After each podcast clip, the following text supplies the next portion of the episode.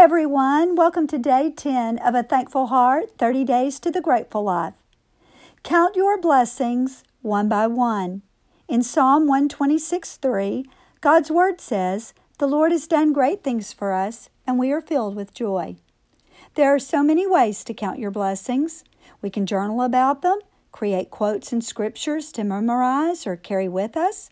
We can teach our children about gratitude and thankfulness through activities and Bible lessons.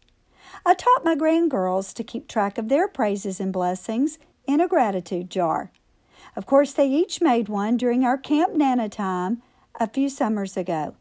We found it was the perfect way to document their daily blessings, surprise moments, LOL moments, favorite memories with family and friends, and special accomplishments.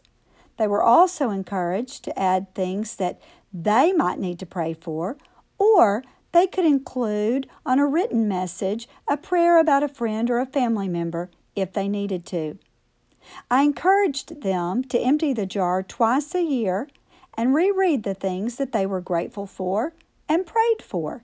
I wanted them to be reminded of God's faithfulness over and over again.